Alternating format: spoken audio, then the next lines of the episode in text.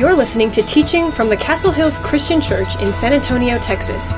More information about Castle Hills Christian Church is available at chccsa.com.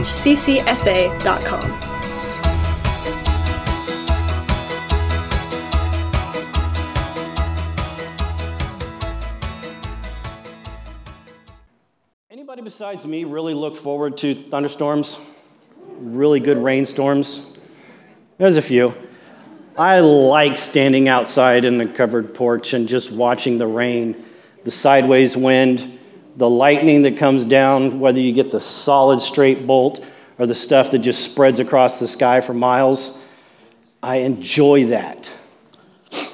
And then at the end of it, when it's all said and done, the calm comes, all the rain has washed all the stuff away, all the pollen and the dirt off the trees and the bushes and everything's so vibrant. We all get thunderstorms in our lives, we all get storms. The question is, what do we do and how do we deal with those thunderstorms when they, when they come? Uh, if you're new, we are in the middle of a series called All In. And just kind of working, working through different situations. And today we're literally going to walk with Jesus through a storm. And like I said, it depends on what you do with that storm, where you, where you the actions you take and, and what, we, what we do with it. Now, our, our text today is Matthew 14, 22 through 32. And kind of what's gone on here is Jesus has just finished feeding the 5,000, and he tells the disciples, Go. And he says, Immediate, Immediately, Jesus made the disciples get into the boat and go ahead of him to the other side while he dismissed the crowd. After he had dismissed them, he went up to the mountain by himself to pray. When evening came, he was there alone. But the boat was already a considerable distance from the land, buffeted by the waves because the wind was against it. During the fourth watch in the night, Jesus went to them, walking on the lake. When the disciples saw him walking on the lake, they were terrified. It's a ghost, they said, and cried out in fear. But Jesus immediately said to them, Take courage, it is I. Do not be afraid. Lord, if it's you, Peter replied, Tell me to come to you on the water. Come, he said. Then Peter got down out of the boat, walked on the water, and came toward Jesus. But when he saw the wind, he was afraid, and beginning to sink, he cried out, Lord, save me. Immediately, Jesus reached out his hand and caught him. You of little faith, he said, why do you doubt? And when they climbed into the boat, the wind died down. Then those who were in the boat worshiped him saying, Truly, you are the Son of God. Now, here the disciples are doing exactly what Jesus told them to do get in the boat and go. Now, so that we kind of get a clear picture of this, this isn't some yacht, this isn't some large cruise ship. This is a little fishing boat. It's probably 25, 27 feet long it's about seven feet wide and about four feet deep, and you can get about 15 people in this boat. And he tells them, Get in and go. The Sea of Galilee, as it says, is really a lake. It is a freshwater lake. It is called a sea because of that great word we all love, tradition. So, this lake has about 33 miles of shoreline around it. It is not a small little lake. Within those 33 miles of shoreline, he tells them, get in and go. It is about 700 feet below sea level. Has an eastern mountain bank on it. And as the wind comes across the mountain bank, it is naturally pulled down across the water and it causes violent windstorms. That still occurs to this day. Now, Jesus tells them to get in the boat and go. And you got to think that the lake was calm at that time. Otherwise, they would have said, Yeah, not now, I'm not going. And I would think that they were at least halfway across. They had been in the boat all night long. Otherwise, when this windstorm kicked up, they'd have probably just turned back. So they have been battling this wind for who knows how long. They've been up all night trying to get to the other, the other side. They are tired. And they see this figure walking to them across the water. And they cry out. And Jesus tells them, Take courage. It is I. Have no fear. And the Greek text for it is I literally just translates into I am or I exist. So he's telling them, You see me because I exist, and since I exist, I am here. And then he tells them, Have no fear. Have no fear. There are 365 verses in the Bible dealing with fear. So, with the exception of February 29th, he's got you covered. think he's probably got that one covered too. And he tells them, Have no fear. Peter, being Peter, like I said, we know Peter is very brash, very impulsive. Peter's the one that asked Jesus, Who's the greatest disciple? Peter's the one that cuts off Malchus's ear when Jesus is being being arrested. It's Peter who denies Christ three times. It's Peter that's always about doing something first and then thinking about it later. So this is right down Peter's alley. And there's this kind of contention, I think, between Peter, James, and John as they kind of, at least in Peter's mind, debate and argue and try to figure out who the greatest disciple is of the 12. And we know that Peter, James, and John are Jesus' inner three. And so Peter, by saying, Lord, if it's really you, tell me to come walk on the water. I think it's Peter just kind of one more time saying, I'm better than you. Watch what I'm going to do. So Peter gets down out of the boat and he walks across the water. He obviously got far enough that he couldn't just reach the boat. And you can kind of see Peter going, Check me out, look what I'm doing. And he sees the wind and he begins to sink. And he immediately cries out, Lord, save me. And he picks him up and tells me, you know, tells him, You have little faith. See, it, it was Peter because Peter says, Lord, send me, let me come. He doesn't say, If it's really you, make John go. He's willing to take the risk. He's willing to see. He's willing to challenge Jesus and say, Send me, let me go.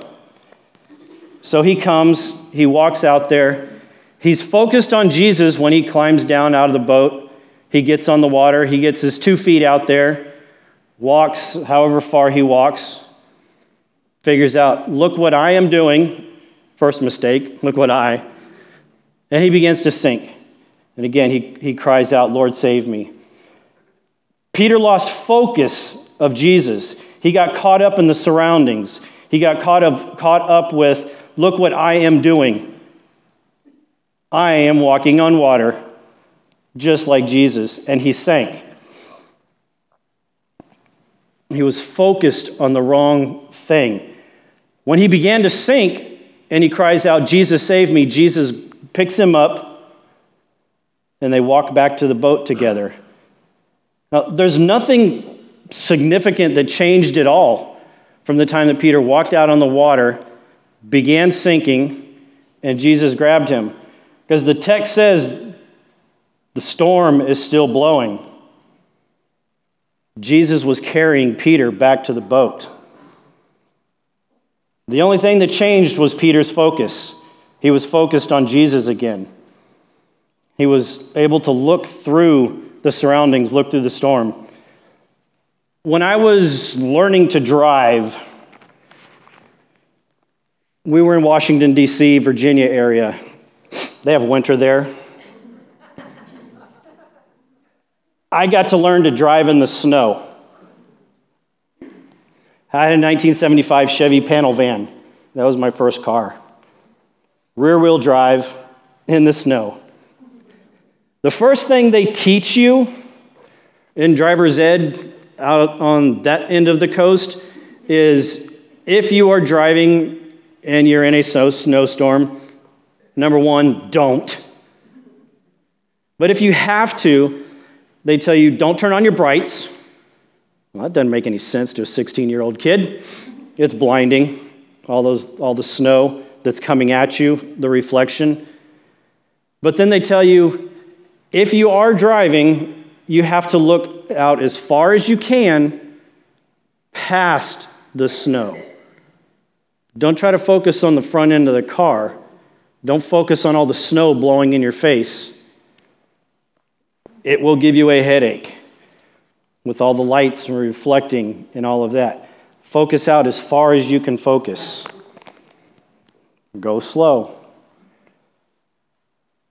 You know, and as we focus on that, the storms in our lives can be great big storms health issues, relationship issues, financial issues, job issues, issues. Life is an issue. What do we focus on? See, Peter walked out there, lost focus, and cried out for Jesus to save him. We're a little more savvy these days. We've changed it to Jesus, take the wheel. And because Jesus has a sense of humor, sometimes he does that. because we still have the steering wheel in our hand, we still have our foot on the gas pedal and the brake pedal, and we just cry out, Jesus, take the wheel, but do it on my terms. I've got to do this. I'm going to fix that. You fix this. Let me deal with the rest of it. We're not able to turn it all over and just focus on Jesus through the storm. We get caught up with, I can do, look what I'm going to do. You deal with that. And so he does that to stop us. He does that to get our attention. There's a few things that I believe happen when we're going through storms in our lives. And we'll narrow it down to three. One, Jesus is going to speak to you somehow. It may not be in the voice you think it will be. Your neighbor may come over, somebody will help you with, with something. You will read something in the Bible that you hadn't seen before. One way or another, he's going to say, I got this. Have no fear. The second, he's coming to you. Again, one way or another. He will send somebody, he will send what you need. The thing is, he does that in his time. He does that when it is going to create the largest impact to you or potentially somebody else that is watching you go through this storm that could be helping you go through this storm. That's when He's going to come, not when you necessarily need Him to or want Him to. The third, when He comes, and if we are truly focused on Jesus, focused on what is going on, and not so much your surroundings and your situation, we let Him in the boat. We actually let Him in the driver's seat so that he can take the actual steering wheel, deal with the gas pedal, the clutch, and the brake. He's got this. We have to look past the storms. We have to look past our physical conditions, the things that are going on, the little irritations that just bloom and keep going. Because, see, the little, the little things build up. It's like that slow, steady rain it's just a slow mist, just enough to keep everything wet. But eventually the ground gets saturated and things flood. And it was never a big storm, just a lot of little things that continue to come up day after day, night after night, situation after situation. How do we look past those? How do we focus on Jesus? Everybody's familiar with the, the footprint thing. There was a new one that came out several years ago. I don't know why I still call it new, but there was another one that came out. And the short version of it is there is a guy walking with Jesus, and he tells him, You know, Jesus, I understand the two sets of footprints. I understand we were walking together. And he says, Yes. He said, I understand that when there was only one set of footprints, you carried me. He said, Yes. He says, What I don't understand is all this chaos on the other side. And he says, and he tells him, That's where we danced. I don't dance. But you, you understand. On the other side of the storm is an opportunity to dance, possibly with Jesus. And there's this saying dance with the one who brought you. Well, he brought you there, he's bringing you through it.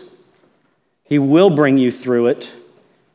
And that is usually the closest you are ever going to be that we will ever be with Jesus. Because, see, he tells us 365 times have no fear. And one of those, he tells us, have no fear, for I have overcome the world. I've created the storms, I control the storms, I will get you through the storm. Just continue to focus on me.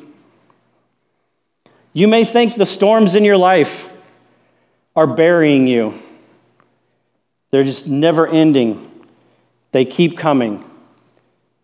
Well, what if the storms in the, the storms that are in your life, you're being planted? You're being ready to grow. What if the storms in your life are for no other reason than for God to be glorified? The lame man, when the disciples asked him, Who sinned that this guy would be born lame? Jesus tells him, Nobody sinned. He was born lame so that I may be glorified at this time. Your storms may be for nothing more than for you to grow, but for those around you watching us go through our storms, come to know Jesus when they ask, this, that, and the other thing is going on. How can you still have that joy? How can you be calm? Because he says, Fear not. I've got this. So the question is will we focus on Jesus? And are we ready to dance?